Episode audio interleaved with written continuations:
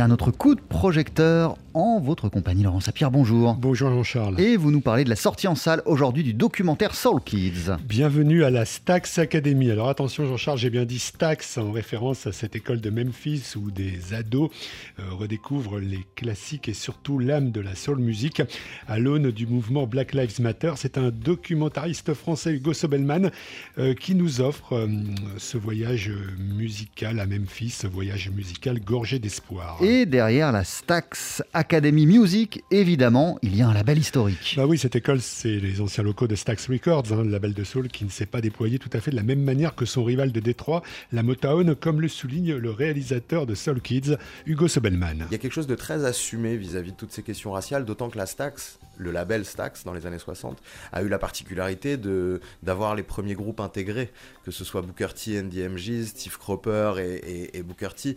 Il y a eu voilà, ce, ce, cette, euh, ce partage entre des musiciens blancs et des musiciens noirs à l'époque de la Stax. Donc ces questions-là de mixité sont très importantes euh, dans la Stax et essentiellement et cruciales à Memphis puisque c'est c'est une ville dans laquelle les gens sont très séparés en réalité. C'est ainsi qu'entre deux répétitions, hein, dont la fraîcheur collective vous inonde l'âme, les profs de la Stax Academy apprennent aussi à leurs élèves, qui sont en grande majorité noirs, à réfléchir hein, sur leur environnement social, politique, culturel, à ne pas euh, se laisser influencer aussi par certaines constructions d'images véhiculées par exemple par un certain rap ultra-violent. De belles figures d'élèves émergent dans ce documentaire. Propos croisés à notre micro de deux d'entre eux, de passage à Paris ces jours-ci, Catherine Ellie et Jonathan Lee. It's a place where la Stax, c'est un endroit où j'ai pu rencontrer quelques-uns de mes meilleurs amis les plus proches et j'ai pu en apprendre tellement sur la musique, sur ma voix, sur l'écriture de la musique, sur le côté business aussi de la musique. Moi, j'ai grandi dans le nord de Memphis. C'était pas un quartier très sûr, on n'était pas très serein. Mais aller à la Stax, ça m'a donné le sens de la communauté et un endroit où je pouvais m'exprimer sans avoir peur de qui j'étais, sans avoir peur de la musicalité, sans avoir peur de ma personnalité. Donc c'est très important pour moi, je dois tout ce que je sais à la Stax. Euh, j'étais vraiment contente, j'adore chanter et l'une des choses les plus importantes que j'ai apprises à la Stax par rapport à ça, c'est sourire avec les yeux, ça permet de capter le regard et l'attention des spectateurs.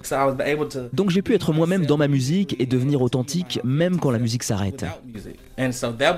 Donc pour moi, la Stax, c'était comme des murs protecteurs autour de moi. Je pouvais être vraiment moi-même. Autre temps fort, un peu en bordure du docu, mais ça rend le moment encore plus magique. Soudain, on entend Take the It de Duke Ellington, langoureusement joué au sax. Et là, on n'est plus en salle de cours ou de répète, comme le précise Hugo Sebelman.